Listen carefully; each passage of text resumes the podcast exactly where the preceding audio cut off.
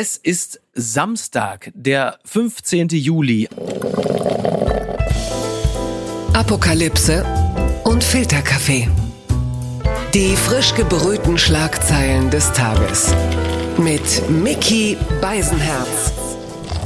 Einen wunderschönen Samstagmorgen und herzlich willkommen zu Apokalypse und Filterkaffee, das News Omelette. Und auch heute blicken wir ein bisschen auf das, was sich innerhalb der Woche so aufgehäuft hat, was beschäftigt uns, was ist in Gesellschaft, Kunst, Popkultur, Feuilleton, was liegt da vor uns, was müssen wir noch besprechen. Und ich freue mich sehr, dass sie nach fast einem Jahr wieder bei uns zu Gast ist. Sie ist Model und Modeunternehmerin und ein mehr als gern gesehener Gast bei uns. Herzlich willkommen, Lorena Ray. Miki, ich freue mich so, endlich wieder dabei zu sein und gefragt, meinen Senf dazu zu geben heute. Ja, fantastisch, sehr gut. Ich habe ja äh, so viel seit den Baywatch Berlin HörerInnen gesagt. Ich habe ja im selben Hotel eingecheckt wie Jakob Lund. Das heißt, ich mache hier seit mehreren Tagen einen Feldversuch. Was findet Jakob Lunds Zustimmung? Wo äh, kriegt er die Krätze? Äh, bei jeder Kaffeebestellung schwitze ich Blut und Wasser, äh, dass der Kellner da heil wieder rauskommt. Also es ist für mich ein Trip. Es ist wie Expedition und ins Explodierreich. Das Thema Urlaub, Lorena, werden wir ja gleich noch besprechen. Du bist äh, schwer berufstätig oder hast du auch bereits ausgecheckt? Du bist quasi mein letzter Termin. Ich bin ab morgen ausgecheckt. Sehr gut. Für zehn Tage. Aber ich habe gedacht, das nehme ich noch mit. Das finde ich sehr schön. Da freuen wir uns alle sehr. Und äh, deswegen möchte ich dich auch nicht mit, also mit Prigoschin in der Unterhose, wollte ich dich heute nicht behelligen. Es sei denn, du möchtest gerne etwas über Prigoschin in Unterhose sagen. Ähm, möchte ich genauso gerne wie über ähm, Herrn Lauterbach in Badehose. Schön. Also eher nicht so. That's the spirit. Sowas kann man sich nicht ausdenken. Sci-Fi meldet Barbenheimer explained, yes, people really are making Oppenheimer and Barbie a double feature. The real debate is all about which one to see first. Ich glaube, eines kann man mit Bestimmtheit sagen, das Kino ist zurück sind zwei große Filme, die jetzt starten. Oppenheimer und Barbie. Themen, die konträrer kaum sein könnten. Ich glaube, Greta Gerwig heißt die äh, Regisseurin. Jetzt wird Niki das erste Mal mit dem Schlappen zuhauen und sagen, wie kannst du überhaupt sagen, heißt sie? Ich glaube natürlich Greta Gerwig, die Barbie verfilmt hat. Und dann Christopher Nolan.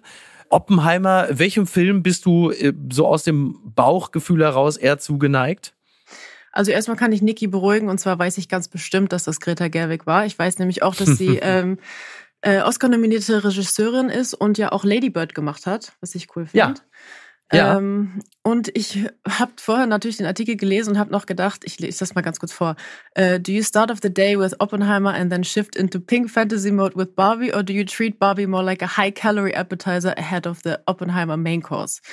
Mhm. Erstmal würde ich ja gerne sagen, warum man davon ausgehen sollte, dass der an Mädchen gerichtete Pink-Film die kalorienreiche Vorspeise ist und ja. äh, während der Film über Gewalt und Zerstörung irgendwie das Hauptgericht sein soll. Mhm. Würde man mich jetzt fragen, dann würde ich sagen, ich hätte auch Ken als Hauptgang genommen. Ja. Aber mich fragt ja keiner. Aus Attraktion oder weil er als Figur möglicherweise so spannend ist? Naja, wahrscheinlich, wahrscheinlich. Äh, als kastriertes Wesen in einer äh, von einer nur sehr vordergründig dargestellten Weiblichkeit äh, gelebten Welt oder ist es ist es das? Oder ist es Ryan Gosling als Ken? Ja, ich muss sagen, so Ryan Gosling hat mir früher gut gefallen, aber als Ken irgendwie auch gar nicht mehr. Ich glaube, es ist, wenn ich mich jetzt entscheiden müsste, würde ich erst Oppenheimer und danach Barbie mhm. schauen, einfach weil ich nicht ähm, in meiner Nacht starten möchte mit den Gedanken an das Ende der Welt. Das ist äh, absolut richtig, wobei andere wiederum sagen, wenn ich Barbie mir länger als fünf Minuten angucke, dann sehne ich äh, selbiges herbei. Man weiß es nicht genau, aber es ist schon schon interessant, weil es ja wirklich zwei, also ich glaube, konträrer könnten Filme ja nicht sein. Beide sind aber natürlich, wie sagt man so schön, highly anticipated. Und dann gibt es ja noch einen dritten und das ist Mission Impossible 7. Und äh, nach meinen Informationen war es ja so, dass Tom Cruise getobt haben soll, dass diese Filme im Umfeld Umfeld von Mission Impossible 7 starten, weil sie äh, dafür gesorgt haben, dass Mission Impossible nach einer Woche aus den IMAX-Kinos verschwunden ist und Tom Cruise hat also alle Studios abtelefoniert und hat gesagt, stopp diesen Wahnsinn. Dann haben sie ihm gesagt, wir werden äh, die Filme nicht verschieben. Und dann hat er natürlich ganz Hollywood-Profi gesagt, okay, I play along und hat angefangen zu sagen, Leute, schaut bitte beide Filme im Double Feature. Und jetzt gibt's schon T-Shirts, da steht dann Barbenheimer. Du siehst vorne irgendwie Barbie und Ken, alias äh, äh, Ryan Gosling, Margot Robbie und im Hintergrund den Atompilz. So kann man es natürlich auch machen. Das ist Popkultur. Ja, also ich liebe das natürlich. Ne? Ich habe die Memes gesehen, ich fand das lustig. Und ich muss auch sagen, weiß ich nicht, ob jetzt ähm, Tom Cruise da mit seinem Film irgendwie das gleiche äh, erbracht hätte, beziehungsweise gleiche Aufmerksamkeit irgendwie. Ich weiß nicht, ich war ja noch nie so ein Sympathieträger und ich glaube, das ist schon ein ganz gutes Pairing. Tom Cruise, finde ich, hat es ja ganz gut gemacht. Also er hat sich ja so ein bisschen so von dem auf der Oprah Couch hüpfenden Scientology Dude gewandelt zu dem wahrscheinlich äh, fleißigsten Actionstar der Welt, der jetzt ja in den letzten Jahren weniger mimisch glänzt, sondern in erster Linie, weil er einfach alle seine Stunts selber macht. Aber es hat dich nicht überzeugt, wie ich gerade merke. Naja, ich muss sagen, ich wollte das eigentlich nicht erzählen, weil ich nicht glaube, dass mich das so unfassbar sympathisch macht, aber ich erzähle es jetzt trotzdem. Äh, wir Bitte. waren vor, vor, ich weiß gar nicht mehr, wann das war, auf dem Glastonbury Festival äh, ganz spontan mit Freunden von uns und wir sind, ähm, jetzt kommt der unsympathische Satz, mit Helikopter hingeflogen, mit mehreren Freunden und ja. äh, einfach aus Zeitgründen und weil sie es angeboten hat und weiter rechtfertige ich mich auch nicht. Und in dem gleichen Moment, als wir da saßen, in dem Heliport in London, kam Tom Cruise rein und das war das erste Mal, dass ich ihn gesehen habe und wie gesagt, für mich war es noch nie ein Sympathieträger. Ich fand ihn jetzt mhm. irgendwie boring und jetzt auch nicht unbedingt, ja, toll.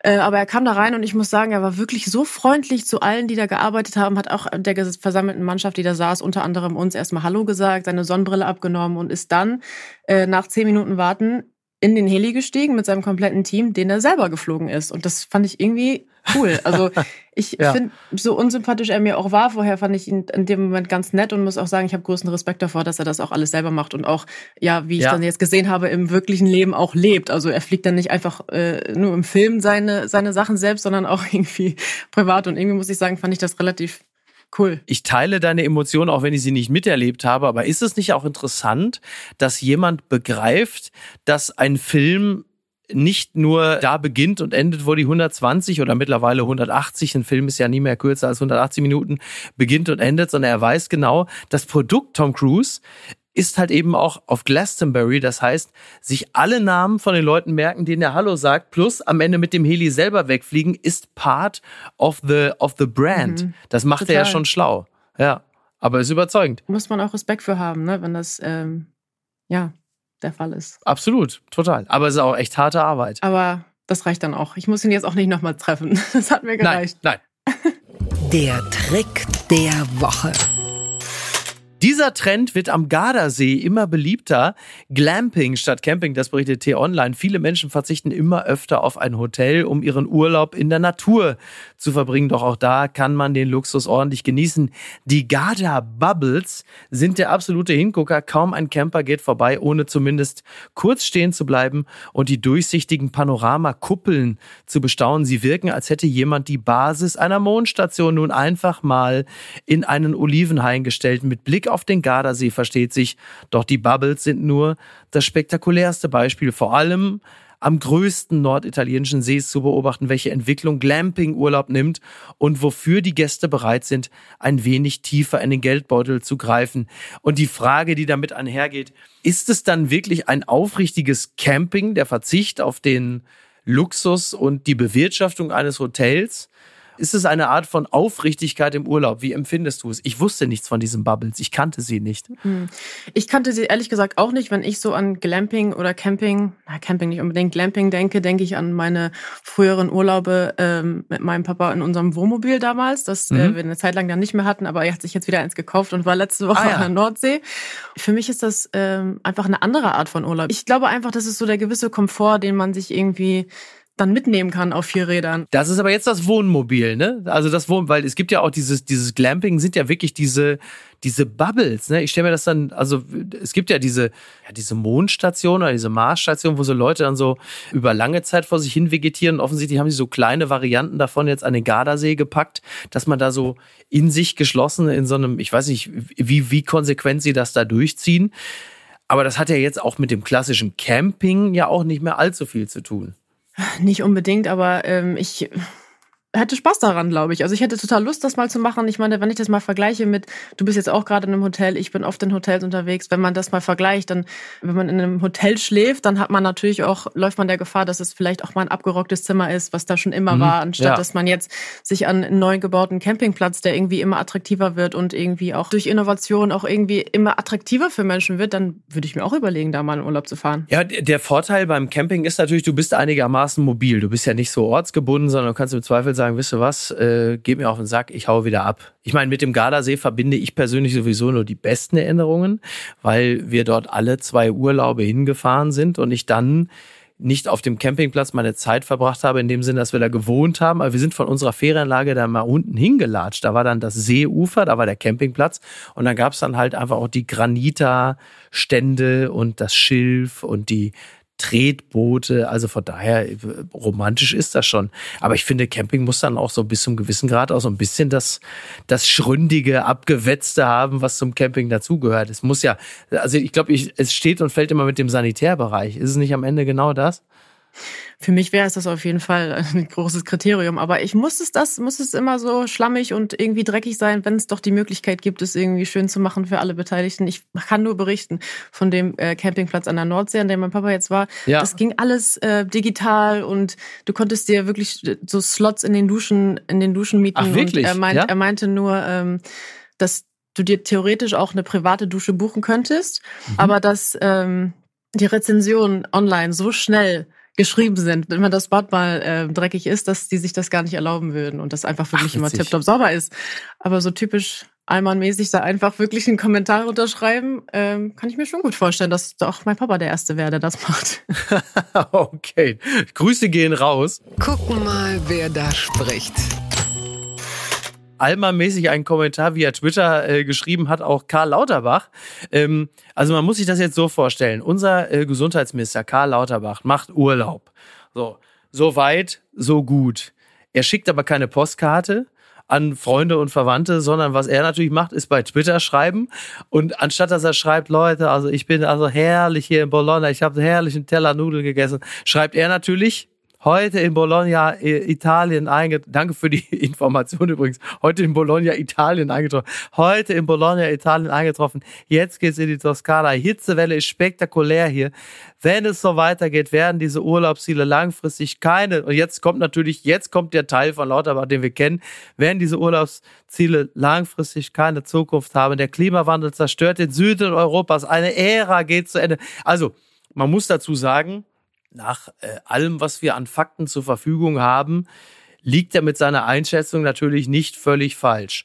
Trotzdem fand ich das aus persönlichen Gründen äh, bemerkenswert, dass das Erste, was du sagst, so als Karl Lauterbach, als Urlauber, der irgendwo ankommt, dass du nicht sagst, ich meine, es bleibt ja immer noch Bologna, dass du sagst, oh, herrlich hier, sondern sagst, also das ist hier Katastrophe, es geht zu Ende.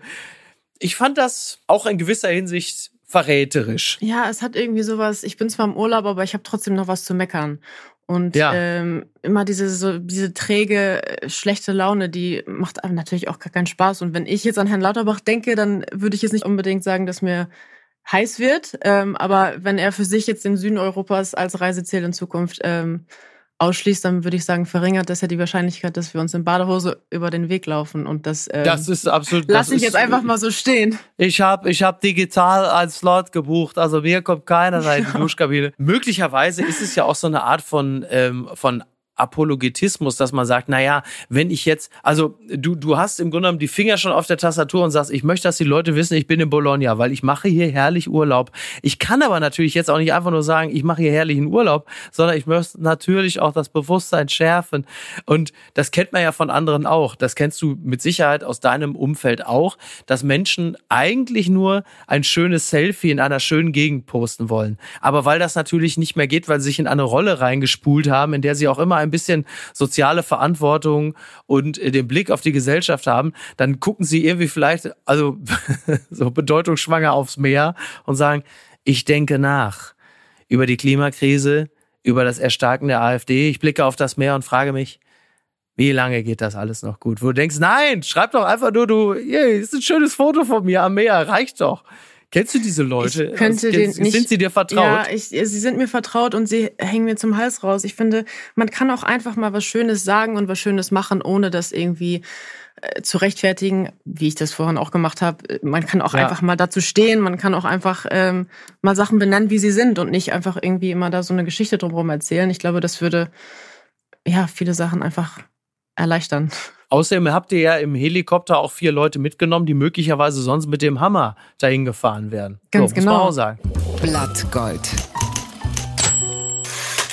Die Süddeutsche Zeitung fragt in einem Pro und Contra, brauchen Kinder sportlichen Wettkampf? Die Bundesjugendspiele sind für Grundschüler bald kein Wettkampf mehr. Das kann man weltfremd finden oder dringend nötig, um den Leistungsdruck zu reduzieren. Also Vincent Tschirpke und Marien Linnertz ähm, haben ein Pro und Contra geschrieben in der Süddeutschen Zeitung.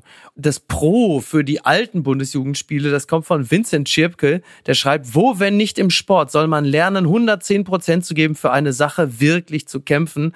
Und er schreibt, Wettbewerb statt Wettkampf, denn mittlerweile heißt es Wettbewerb und nicht mehr Wettkampf.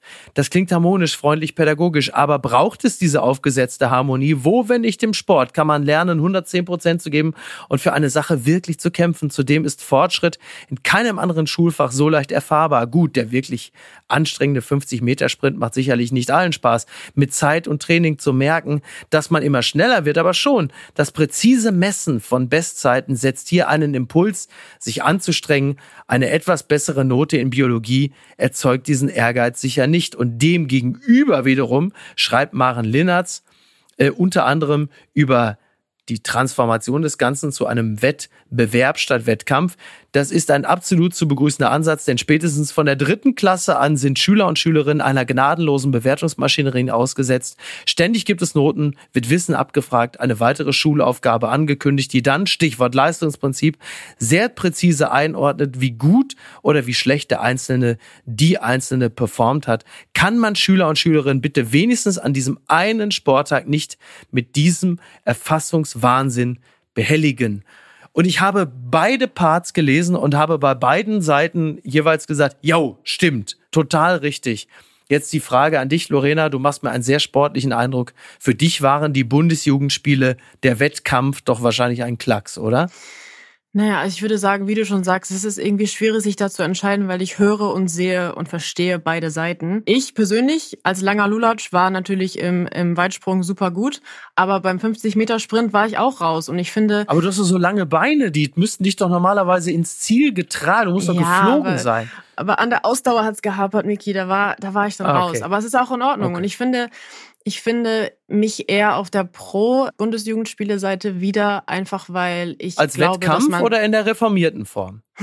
wie soll ich das erklären? Ich würde sagen, ein Mix aus beiden wäre ideal. Ich finde, man darf gar nicht so sagen, ähm, es, es, es darf nicht mehr eine Form von Wettkampf wird es immer geben. Das wird sich durchs ganze Mhm. Leben ziehen. Das wird sich von Ja. der Ausbildung bis zum ersten Job bis zum.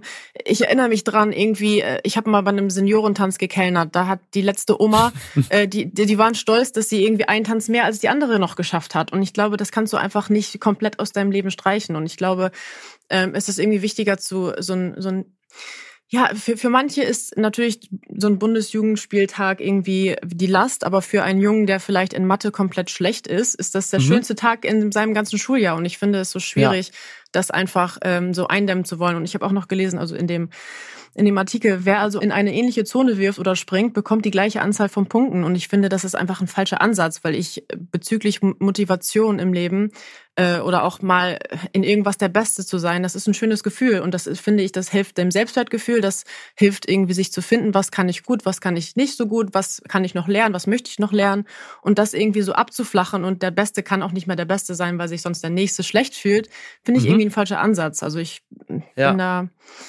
eventuell eher sogar bei der alten Version. Natürlich gerne an, angepasst. Ich bin aus dem Bauch heraus ähm, auch eher bei der alten Version. Übrigens als jemand, der bei Bundesjugendspielen damals immer wahnsinnig schlecht abgeschnitten hat. Also ich hatte äh, meistens zu der Zeit äh, nur eine Teilnahmeurkunde.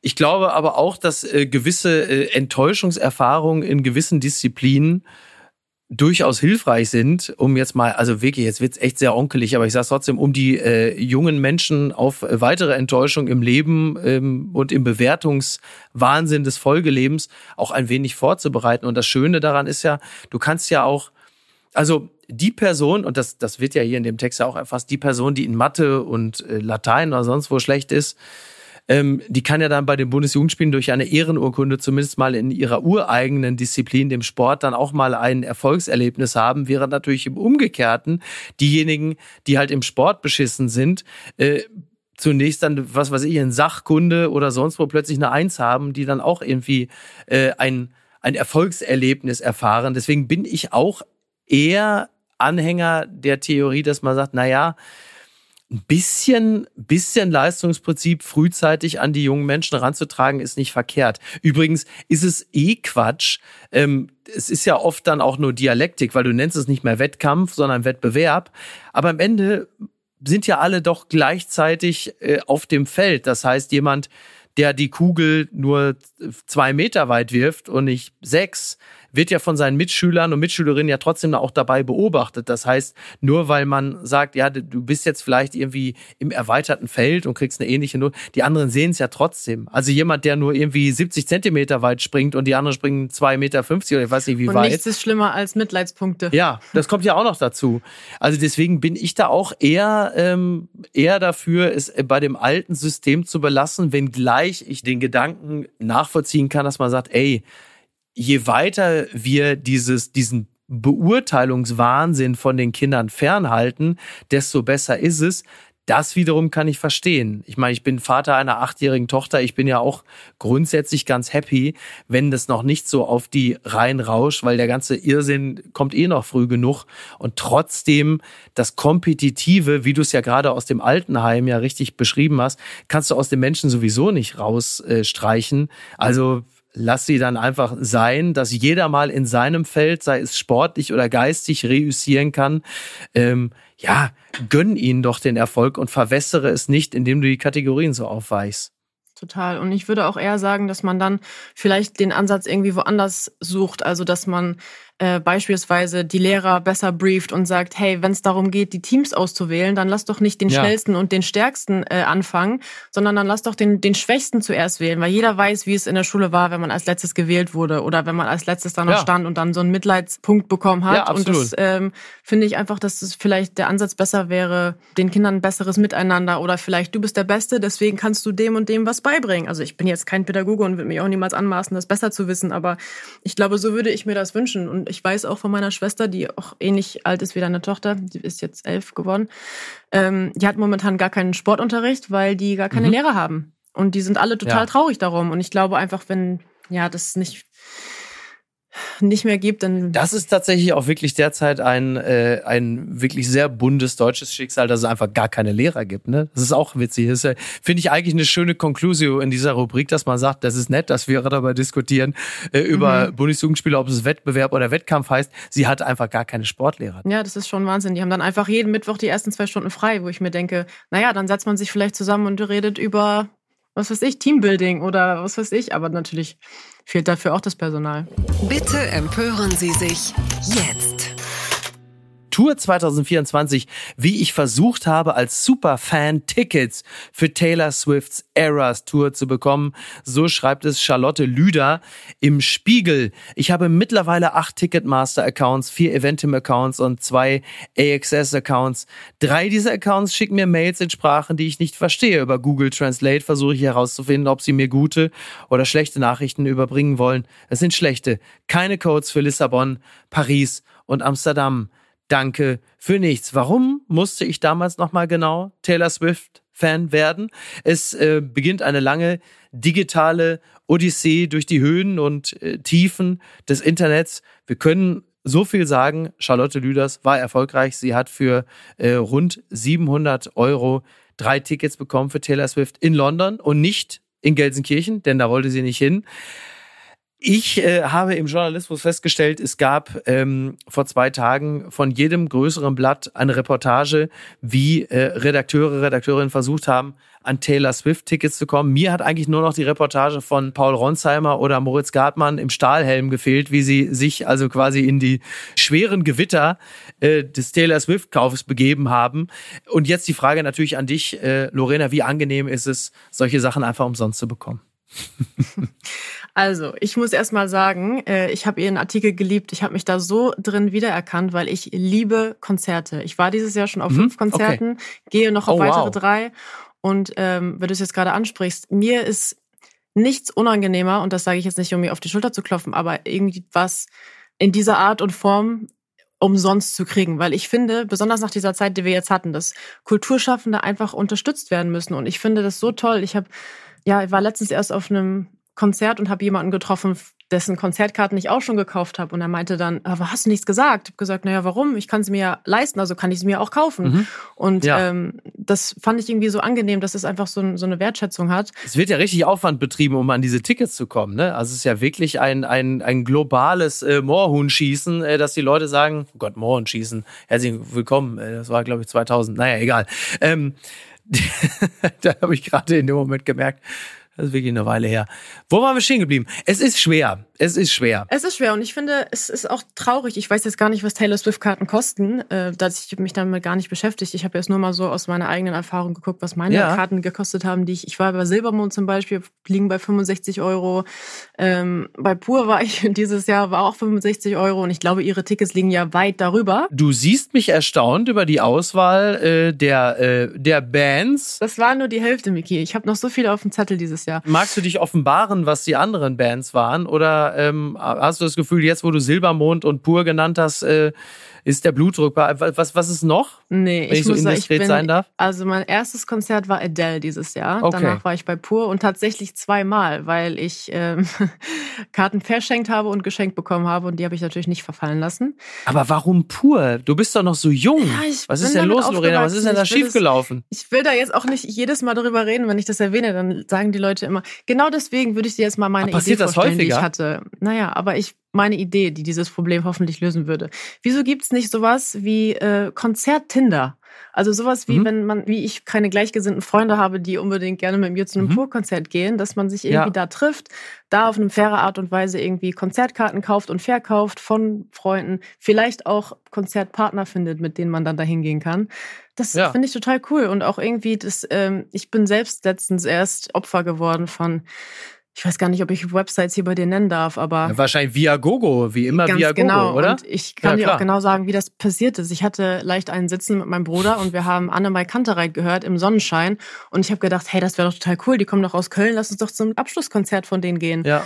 Ja. Habe ich natürlich halb angeschäkert ähm, Karten gekauft. Ich weiß nicht, ob die ankommen. Die waren super überteuert. Ich konnte sie nicht zurückschicken und ähm, weiß es immer noch nicht. Ich weiß es dann einen Tag vorher vielleicht und sag dir Bescheid. Ich habe mal auch leicht angeschickert äh, Karten für den Zirkus Roncalli via via GoGo gekauft und das war natürlich Und kamen die an? Natürlich nicht. Wie immer ist es eine absolute Scheißidee. Also wir, also ich glaube, äh, es gibt zwei Dinge, die man äh, mit 2,8 Promille nicht machen sollte. Das ist Autofahren und äh, via Gogo äh, seitig Karten bestellen. Ähm, eines davon sollte man auch nüchtern nicht machen und das ist nicht Autofahren. Also das ist wirklich einfach lasst es, Leute. Um Gottes Willen, macht es nicht. Ich gehe so wahnsinnig selten äh, auf Konzerte, weil ich irgendwie, weiß ich nicht, ich, ich nehme mir so selten die Zeit, aber wenn ich es mache, dann finde ich es äh, auch wirklich mal sehr schön. Also da bin ich auch gerne da, da macht es auch Spaß. Ich liebe es. Ich finde, es gibt wirklich nichts Besseres, was man einfach mal genießt, sich anguckt, ohne sein, natürlich zwei, drei Videos werden gemacht, aber ohne sein Handy mitzunehmen. Man, man mhm. trifft vielleicht noch Gleichgesinnte, mit denen man sich äh, irgendwie battelt, wer den Song besser mitsingen kann. Und ich finde, es macht einfach so viel Spaß. Ganz weit vorne. The Guardian hatte einen interessanten Artikel, der ist schon von 2010, aber das ist nicht so schlimm, denn es handelt sich in diesem Falle um Gedanken, die aus dem Jahr 1660 ungefähr stammen. Robert Boyle, Wish List of a Restorian Visionary Royal Society Exhibition reveals the remarkable scope of co-founders scientific ambitions. Also es geht um die Royal Society, äh, das ist ja nun eine, eine renommierte äh, wissenschaftliche Vereinigung aus England und es geht um Robert Robert Boyle ein Visionär aus den 1660er Jahren. Und ähm, diese Royal Society hat sich offensichtlich ein bisschen mit dem eigenen Erbe beschäftigt und unter anderem sind aus Aufzeichnungen hervorgegangen die Gedanken von Robert Boyle. Uh, The Guardian schreibt, Boyle was an enduring and influential figure who brought great minds into the fold of the organization. His wish list for scientists begins simply with The Prolongation of Life. Und dann geht es noch so weiter. Also er hat sich mit so ein paar Dingen beschäftigt und das ist natürlich ganz interessant, wenn man mal schaut, womit sich jemand beschäftigt hat in den 1660er Jahren und was davon eingetreten ist, so ungefähr 350 Jahre später. Und er hat sich unter anderem damit beschäftigt, wie man das Leben der Menschen verlängern könnte. Die Menschen sind damals im Schnitt 40 Jahre alt geworden. Und dann hat er sich unter anderem auch damit beschäftigt, wie man zum Beispiel etwas mit seinen Zähnen machen könnte. Also man könnte ja vielleicht in der weit, weit entfernten Zukunft falsche Zähne haben oder sich die Haare färben. Das könnte ja irgendwann mal möglich sein. Und generell geht es vor allen Dingen darum, wie man die Jugend erhalten oder sogar zurückerlangen könnte. Und jetzt 350 Jahre später bilanzieren wir, Komma, Lorena. Er hatte recht, er hatte richtig Ahnung. Ähm, mich hat es richtig überrascht, weil ich habe das gelesen und dachte so, ja, das haben wir, das machen wir, das machen wir auch. Mhm. Ja. Wahnsinn. Und ich habe, aber ich glaube, am meisten hat mich überrascht dieser der Punkt Cure Wounds at a Distance or by Transplantation. Das kannst Fantastisch, du, oder? Hatte uns das wahrscheinlich vor, was weiß ich, wie vielen Jahren jemand erzählt und gesagt, ach komm. Ja. Das hat mich total beeindruckt. Und ich finde, uns fällt es ja schon schwer zu sagen, was in ein, zwei Jahren ist. Und ich ähm, mhm. würde gerne mal in seinen Kopf gucken heute und wissen, was er uns sagen würde, was in weiteren 350 Jahren passiert. Der Mann war offenkundig ein Visionär. Er hat auf viele Dinge geblickt, die den, äh, die den Menschen wirklich auch heute noch beschäftigen. Heutzutage, das macht natürlich der Guardian auch auf, äh, beschäftigen wir uns äh, unter anderem äh, mit den Quellen von ähm, sauberer grüner Energie, den Hunger in der Welt zu stoppen, aber natürlich auch, wie äh, auch schon vor 350 Jahren, das Altern einzudämmen und uns über unser eigenes Bewusstsein mehr Gedanken zu machen, wahrscheinlich auch im Zusammenhang mit AI.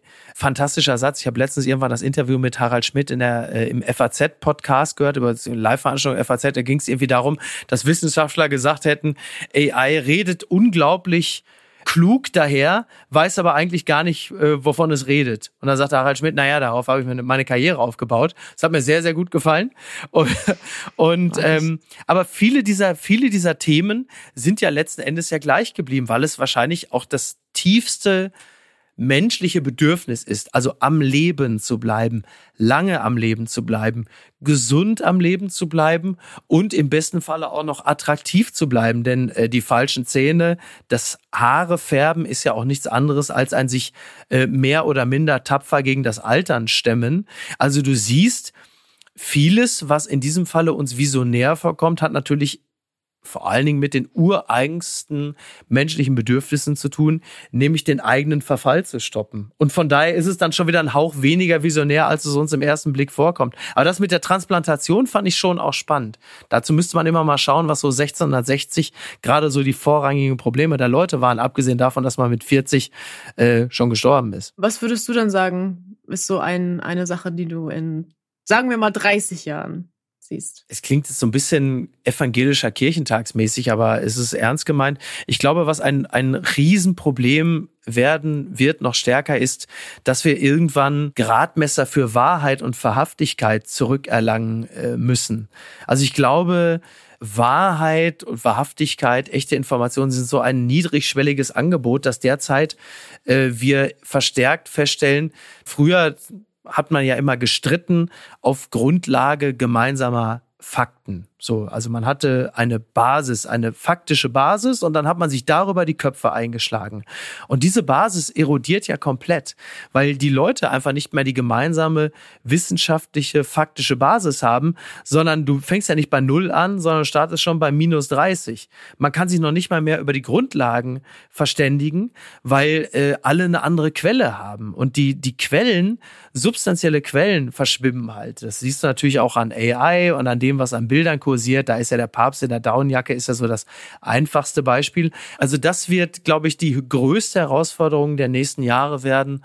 Auch diese völlige Überemotionalisierung durch soziale Netzwerke. Ich bin gespannt. Also ich würde, es wird mich, vielleicht kriege ich es ja noch, vielleicht erlebe ich es ja noch, dass man in 20 oder 30 Jahren darüber sprechen wird, in 100 Jahren sowieso noch mal viel mehr, was eigentlich dieses, dieser Beginn des Internets und des Social Webs bedeutet hat für politische Prozesse in allen Teilen der Welt. Also es spielt gar keine Rolle. Es geht nicht nur um die westliche Hemisphäre, sondern um alle Teile der Welt, inwieweit es Dynamiken in allen vor allen Dingen Demokratien der Welt beschleunigt hat. Und das können wir natürlich jetzt gar nicht beurteilen, weil wir betriebsblind sind. Wir sind viel zu tief drin. Aber wie Historiker darauf blicken, wenn wir das Glück haben, dass es sie da noch gibt, in 200 Jahren oder so, dass sie sagen, was da passiert ist. Du kannst es genau sehen. Ab, guck mal, guck dir die Kurven an. Ab dem Jahr 2000, 2010 ging es nochmal steil nach oben mit dem iPhone. Ähm, und wie das dann erodiert ist und dass es sich erst im Jahr, sagen wir mal, keine Ahnung, 2050 wieder beruhigt hat, weil dann irgendwas anderes passiert ist. Und das finde ich, finde ich spannend. Ich werde es nicht mehr erleben. Du hast vielleicht das große Glück, dass du da noch so gerade so drüber hinweg stolperst wenn du im Altenheim mit anderen konkurrierst und sagst, ich tanze jetzt noch einen Song länger als genau. andere. Naja, ich würde mir wünschen, dass ähm, es in 200 Jahren noch äh, Menschen gibt, die sich selber darüber Gedanken machen und die ähm, ja. ja. darüber einfach Theorien ausstellen und ähm, wir nicht in einer KI-gesteuerten Welt leben, in der keiner mehr selber denkt und ähm, wäre schön. Ein bisschen Angst habe ich. Das hat mich traurig gemacht. Heidi Simones ist tot, keine Knickse vor Thronen. Ein Nachruf auf Heidi Simones von Jan Feddersen in der Taz. Bis zu ihrem letzten Tag hat er sich nicht gezeigt, weder öffentlich zu seiner Tat bekannt, noch ihr persönlich gegenüber offenbar. Der Heide Mörder, die Person, die am 17. März 2005 der Karriere einer der klügsten Politikerinnen der Bundesrepublik ein Ende bereitete. Da, ja, damals, also man erinnert sich nicht mehr so wirklich, also nicht alle, im Schleswig-Holsteinischen Landtag. Da sollte sie eigentlich als Ministerpräsidentin bestätigt werden und sie bekam partout nicht die Stimmen zusammen. Und nach dem vierten Wahlgang, als immer noch Stimmen fehlten, ich glaube, es war sogar nur eine, da hat sie dann irgendwann gesagt, so, ich habe jetzt die Schnauze voll. Und da war sie nicht mehr die erste Ministerpräsidentin ähm, der Bundesrepublik und Heidi Simones ähm, naturgemäß erinnert man sich heute nicht mehr ganz so ähm, nicht mehr so bunt und schillernd an sie, weil sie halt 2005 schon aus dem Amt geschieden ist. Manchen ist sie vielleicht noch bekannt als etwas äh, gemein bezeichnet Hoppelheide, weil sie mal bei Let's Dance mitgemacht hat und da naturgemäß jetzt nicht so wahnsinnig toll performt hat. Aber die äh, ARD hatte vor ein paar Tagen einen sehr schönen Rückblick nochmal auf sie und hat man gemerkt, also die, die es auch noch nicht wussten, was für eine, äh, wenn man sagt, es starke Frau ist so ein entsetzliches Wort. Wie soll man ja, das sagen? Powerfrau habt ihr was, diese Woche ja Powerfrau, schon benutzt. Ja, das können Horror, wir nicht noch Powerfrau, das können wir nicht Horror, noch mal. genau. Anders, äh, sagen wir es anders, was für eine starke Persönlichkeit und was für eine Wegbereiterin wenn sie auch nicht die, also sie war die erste Ministerpräsidentin, aber natürlich nicht die erste Frau in der Politik, aber was für eine Wegbereiterin sie für andere war und ähm, einer der, der schönsten Absätze in diesem Text ist zum Schluss, im Übrigen, um einen gängigen rhetorischen Schnipsel ihres Nichtfreundes Gerhard Schröder zu nehmen, wurde sie vom damals noch amtierenden Kanzler nie nach dem Scheitern in der Provinz ins Kabinett berufen, so wie es anderen zuteil wurde. Der Niedersachse fand sie nervig und zu wenig ehrerbietig und das ist eventuell das schönste Lob, das ihr erbracht werden kann. Sie machte vor Thronen keine Knickse. Ja, und das kann man wirklich sagen.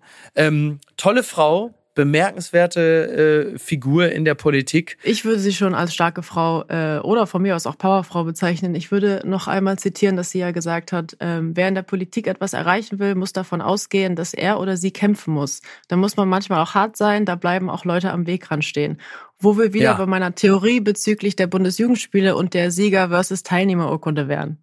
Sehr gut, sehr gut, ja, total. Aber das ist es natürlich, weil sie war nun auch wirklich nicht bei allen beliebt, weil sie ihr Amt so ausgefüllt hat, wie das natürlich Menschen machen, die äh, äh in der Verantwortung sind Und da wird natürlich, wie man so schön sagt, äh, gehobelt und da fallen halt eben auch Späne. Was ich ähm, sehr gerne zitieren würde, das ist von der großartigen Lara Fritzsche, die bei Twitter geschrieben hatte.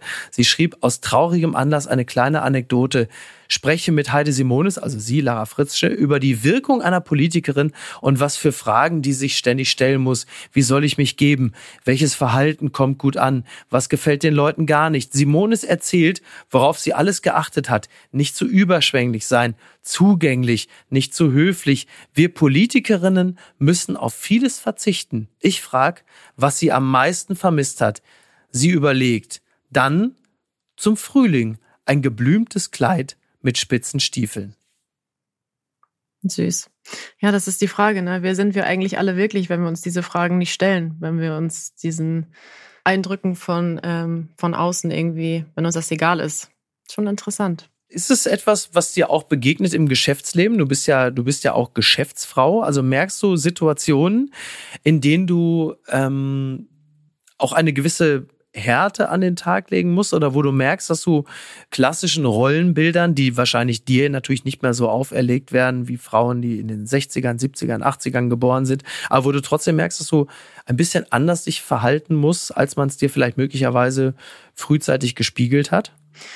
Ich muss sagen, in meinem Beruf tatsächlich nicht so wirklich, weil es ja einer der Berufe ist, in denen Frauen irgendwie besser wegkommen als Männer. Mhm. Frauen haben weit, weitaus höhere Gagen als Männermodels und dementsprechend bin ich gar nicht so ähm, darauf gepolt, irgendwie jemandem gefallen zu müssen oder irgendwie mich unterzustellen und ähm, ja, ich muss sagen, ich habe tatsächlich noch toi toi toi keine schlechte Erfahrung gemacht und ich glaube, ähm, die letzten zehn Jahre, ich habe mir ein relativ dickes Fell angeeignet und muss auch sagen, in der Branche ist es schon gut gemischt und ich fühle mich wohl.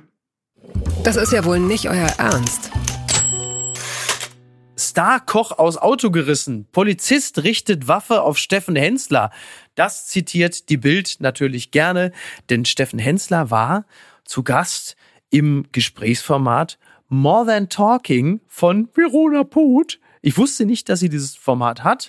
Es ist ich bei Magenta nicht. TV. Ja, jetzt wissen wir's. Und äh, die Bild-Zeitung zitiert natürlich gerne daraus. Erst im Februar musste Starkoch Steffen Hensler seinen Lappen abgeben, weil er seinem Vordermann zu nah auffuhr und dann vor Gericht flunkerte. Jetzt packt der Porsche-Fan aus und erzählt, dass ihn die Polizei schon mal jagte, weil er über rote Ampeln rast. Es ist eine Geschichte, die offensichtlich schon eine ganze Weile her ist. Das war noch vor seinem großen Erfolg. Und er, also er erzählt da äh, eine Geschichte, äh, dass er wohl irgendwie äh, seinen Bruder nach der Arbeit nachts heimgefahren hat. Dann sagt Hensler, Verona Poth, es war nichts los. Daher ignorierte er gelbe und rote Ampeln, bretterte rücksichtslos durch die Straßen, bis ihn die Polizei entdeckte. Zivilbeamte versperrten ihm nach vorn und hinten die Fahrt, schnellten herbei. Ich eine Knarre am Kopf, mein Bruder eine Knarre am Kopf, beschreibt der Fernsehkoch den Einsatz. Der Ton war scharf, ein Geschrei, Motor aus, Hände vom Lenkrad, erinnert er sich. Äh, ich wusste gar nicht, dass Hamburg so ein hartes Pflaster ist, dass die Cops einem da andauernd eine Knarre an den Kopf äh, setzen. Du kommst ja selber aus Norddeutschland, Lorena. Wie, wie schockiert warst du, als du das gelesen hast? Ah, ich muss sagen, ich weiß gar nicht so wirklich, was ich dazu sagen soll. Äh, Sympathieträger hin oder her, äh, das verdient ja. natürlich keiner. Das verdient natürlich ja. nicht äh, niemand, so, so behandelt zu werden. Aber ich frage mich auch. Äh, Sympathieträger hin und schön formuliert. Sympathieträger hin und her. Auch das verdient natürlich keiner. Ja. Das verdient natürlich keiner. Und das würde ich sagen, ähm, ist mein Wort dazu. okay, we got it.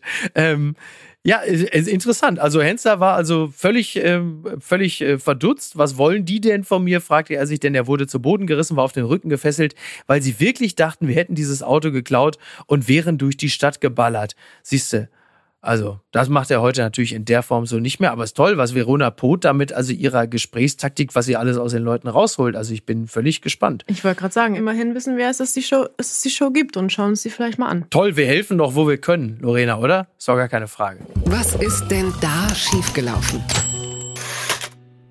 Du bist nicht nur 30, du bist langweilig. So schreibt die Zeit über Millennials, beziehungsweise wahrscheinlich aus der Perspektive eines Millennials, ein Kommentar von Katharina Meyer zu Oh, toller Name. Katharina Meyer zu Eppendorf. Fantastisch. Da wird natürlich in Hamburg knallen da sofort die Champagnerkorken, wenn man das hört.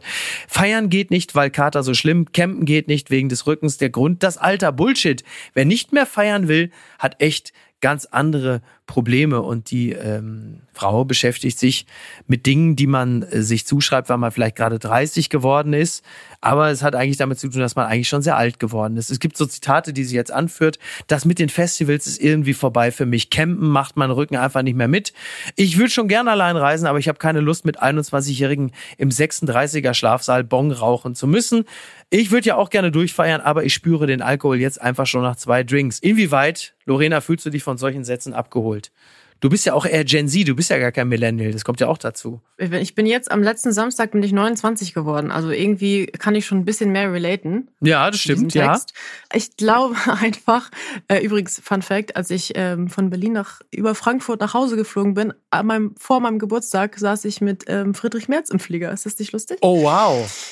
ja. Ähm, hab du ich aber erst beim ihm? Aussteigen gesehen. Nee, leider nicht. Ich habe ihn erst beim Aussteigen gesehen. Sonst hätte ich nur noch knapp ein paar Fragen aus dem Ärmel geschüttelt. Ich fühle mich da äh, komplett angesprochen, aber ich glaube, dass meine Generation einfach richtig viel Bock hat, sich zu beschweren. Sie lieben es irgendwie, hier ist was blöd, da ist was scheiße, das läuft nicht. Aber ich glaube, im Grunde genommen sind wir einfach voll geworden. Wir haben einfach keinen Bock. Das ist auch viel, viel leichter zu sagen, es ist zu teuer, es ist zu das, es ist zu anstrengend. Ich meine, wenn man wirklich Bock hat und wenn man Bock hat, jung zu bleiben Ja. und auch was zu erleben und auch mal was anderes zu machen, als äh, auf dem iPad irgendwie RTL Plus, auf dem Handy einen Podcast und im Fernsehen, was weiß ich, ZDF läuft, dann kann man auch mal äh, was erleben. Und ich glaube, das sind einfach wirklich zum großen Teil Ausreden und Bequemlichkeiten. Absolut. Du bist ja Konzertgängerin, das haben wir ja schon festgestellt und bist ja auch dem Glamping nicht abgeneigt. Ähm, äh, äh, Klaas hatte das irgendwann mal sehr schön gesagt und da fühlte ich mich dann wiederum auch sehr angesprochen. Man muss auch mal durch das Nadelöhr der Beklommenheit, das ist eine äh, fantastische Formulierung, der ich durchaus was abgewinnen kann, weil ich, gut, ich bin jetzt auch, ne, also Jahrgang 77, ich sage in vielen Situationen natürlich auch, Leute, lass mal gut sein, ich bleib einfach zu Hause, will meine Ruhe haben, aber die Woche ist in der Regel auch schon aufregend genug. Aber man vergibt sich natürlich die ein oder andere Freude, weil man schon den ersten Schritt nicht macht, weil man sagt, na komm, ey, was soll da schon groß passieren? Das ist manchmal ein bisschen, ein bisschen bedauerlich. Aber in diesem Falle wird es ja aus der Millennial-Perspektive, also von Leuten besprochen, die ja um die 30 sind und die da schon, äh, schon abgehakt haben und sagen, ach komm, äh, lass mal gut sein. Wobei ich, ich kenne das, ich weiß nicht, ob du diese Situation auch kennst. Ich kann mich gut erinnern, so mit 22, da hatte ich es das erste Mal und das habe ich die Tage mit meinem äh, 19-jährigen Neffen auch besprochen. Der hat das jetzt auch, dass ich ähm, völlig abgeturnt war von den immer gleichen Partys, den immer gleichen Leuten, den immer gleichen Gesprächen. Und ich hatte das erste Mal so mit Anfang 20 das Gefühl, äh, ich habe da gar keinen Bock mehr drauf. Ich habe dann auch phasenweise, also das ging schon eine ganze Weile, gar keinen Alkohol mehr getrunken, weil ich einfach auch keinen Bock mehr auf die Partys hatte, weil ich das Gefühl hatte, das ist alles auserzählt. Also es brauchte dann irgendwo von irgendwoher einen neuen Impuls. Ist das, kennst du das oder hast du das gar nicht erlebt, weil du einfach so früh in eine so interessante Welt reingerutscht bist, dass das nie die Frage war? Ich hatte das auf jeden Fall. Ich erinnere mich, wir hatten ein, eine Diskothek damals, wo ich in Diepholz noch gewohnt habe. Die gibt's auch gar nicht mehr. Da habe ich mich ja schon mit 15 reingeschmuggelt. Ja, da kannte man den Türsteher, weil das war der Nachbar und dann ging das schon los. Und ich hatte diese Phase so mit 19, als ich Mhm. angefangen bin, Auto zu fahren. Und da fand ich so viel cooler, der Fahrer zu sein und das Gefühl zu haben, alle sind von mir abhängig. Ich kann euch nach Hause fahren. Ich brauche keinen Alkohol. Das ist mir alles zu uncool. Das habe ich vor drei Jahren gemacht. Mit 18, Mhm. 19. Ja, da hatte ich ja Natürlich. überhaupt gar keine Ahnung. Da hatte ich diese Phase, habe vielleicht zwei Jahre keinen Alkohol getrunken und dann habe ich gedacht, ach, ist auch irgendwie langweilig, immer Fahrer zu sein. Und dann ging es dann ging's wieder los. Ja, aber das, das kommt mir sehr vertraut vor. Also ähnlich habe ich es tatsächlich auch gemacht. Bei mir war das auch so. Ich glaube, weiß nicht, ob es bei allen so ist, aber bei mir war es auch so. Und es war auch nicht so schlimm, die Sachen dann bewusst mal für eine Weile wahrzunehmen. Aber genauso wie du habe ich mich dann irgendwann auch wieder gegen das Bewusstsein entschieden und gesagt, okay, ab jetzt kann man dann auch mal wieder Alkohol trinken. Ich glaube, es ist auch äh, völlig okay. Aber bei mir hat das jetzt auch theoretisch gar nicht so viel damit zu tun, dass ich, ich habe auch einfach keine Lust mehr, so viel feiern zu gehen, weil ich einfach gelernt habe, was mir mehr Spaß macht. Also vielleicht hat man, setzt man auch einfach die Prioritäten an, dass das gar nicht so unbedingt mit dem. Und was macht dir mehr Spaß? Mir macht viel mehr Spaß, zu Hause Podcasts zu hören, was auszusortieren, was weiß ich, einfach so ein bisschen Quality Time mit mir selber, weil ich ja sonst Ja. auch viel unterwegs bin. Ja. Und es gibt mir viel mehr, zu Hause zu sein, meiner Mama zu besuchen, meiner Oma Karten zu spielen oder was weiß ich, auf Konzerte zu gehen und mir Ja. so, so die, die Highlights irgendwie zu zurechtzulegen. Ich freue mich jetzt nämlich auch schon wieder, wenn meine Karten denn ankommen, was du mir ja gerade versaut hast, im September theoretisch aufs nächste Konzert zu gehen. Aber nein, gut. ich will dir das so, ich will dir, willst du schon wieder aufs Pur-Konzert oder was? Nein, nein, aufs Annemai Kantereit-Konzert, aber die Karten Ach, werden ja, wie du gerade meintest, wahrscheinlich nicht ankommen. Ach so, ja, aber das also, habe ich dir doch nicht versaut. Ich habe ja nur lediglich, ich wollte dich lediglich vor einer Enttäuschung bewahren und wollte dich nur schon mal mental darauf einstellen, dass es möglich ist, dass diese Karten nicht ankommen könnten. Ja, ja, ich meinte mit der Aussage, dass deine Ron Cully-Karten nicht ankamen. Damit hast du es mir theoretisch ja. meinen letzten Funken Hoffnung versaut. Aber es ist Nein. Auch, das war, du, du warst ja auch nicht besoffen und hast sie gekauft, deswegen ist alles gut. Das stimmt, das stimmt. Der Trick der Woche. The Guardian schreibt, buff millionaires are latest sign that bulk is now beautiful for male body image. Eine Beobachtung des Guardian, die wahrscheinlich viele von uns teilen. Die Multimillionäre, also ich komme ja noch aus einer Zeit, in der Multimillionäre aussahen wie Flavio Briatore oder was weiß ich, äh, Hassan Ismaik, der 1860 äh, Investor oder Usmanov, der Tegernsee-Russe. Ähm, das waren alles ähm, relativ unansehnliche äh, Multimillionäre und Milliardäre und plötzlich fangen alle an, äh, sich jetzt aufzumuskeln. Elon Musk äh, hat noch momentan, der setzt noch eher die, diese Insulinspritze an, also er versucht es dann jetzt nicht auf die konventionelle Art. Jeff Bezos, der sieht halt aus wie Vin Diesel. Und ähm, Mark Zuckerberg macht ja schon seit einiger Zeit Jiu-Jitsu, hat sich jetzt nochmal eben mit so irgendwie zwei Käfigkämpfern gepostet, äh, sieht selber aus, als hätte er irgendwie, würde er sich irgendwie alle drei Tage mit Conor McGregor die Nase einhauen. Und da ist also ein Trend erkennbar. Und die Frage ist, ist es so, wenn du erstmal so die hundertste Milliarde hinter dir gelassen hast, dass du sagst, jetzt kann ich mich langsam mal so ein bisschen so über den eigenen äh, Body Mass Index beugen und mal gucken, dass ich äh, auf den 45er Oberarm zusteuere? Oder was beobachtest du da an den, an den Superreichen? Ich weiß gar nicht. Ich finde, das ist ja bei allen irgendwie so diese Story vom Nerd zu jetzt, wie du gerade sagtest, irgendwie Muskelprotz. Und vielleicht hat man sich so in der Zeit als Milliardär, Millionär, whatever, ähm, daran gewöhnt, Paparazzi-Shots von sich zu sehen und ist jetzt, wie, wie wir ja schon seit dem 17. Jahrhundert sind, so eitel, dass man sich das so nicht mehr angucken will. Es ist nur interessant, dass sie in dieser bestimmten Lebensphase plötzlich, also sie waren, wie du ja richtigerweise sagst, die ersten 40 oder 50 Jahre ihres Lebens Nerds und haben ähm, zumindest ästhetisch ähm, dann doch die meiste Zeit im Schatten verbracht. Und jetzt blühen sie plötzlich optisch auf und investieren halt eben nicht mehr nur in Startups, sondern sogar in so in die, in die eigene Erscheinung. Jeff Bezos ist ja, also, also der, der ist ja jetzt wirklich, er ist ja kurz vor Harald Glöckler, was so sein schillerndes äh, Outfit angeht. Und ich finde das schon, finde das schon spannend zu sehen. Möglicherweise haben sie sich aber auch ähm, jetzt mal so der, der, der intellektuelle Quereinstieg über das Pop-Universum.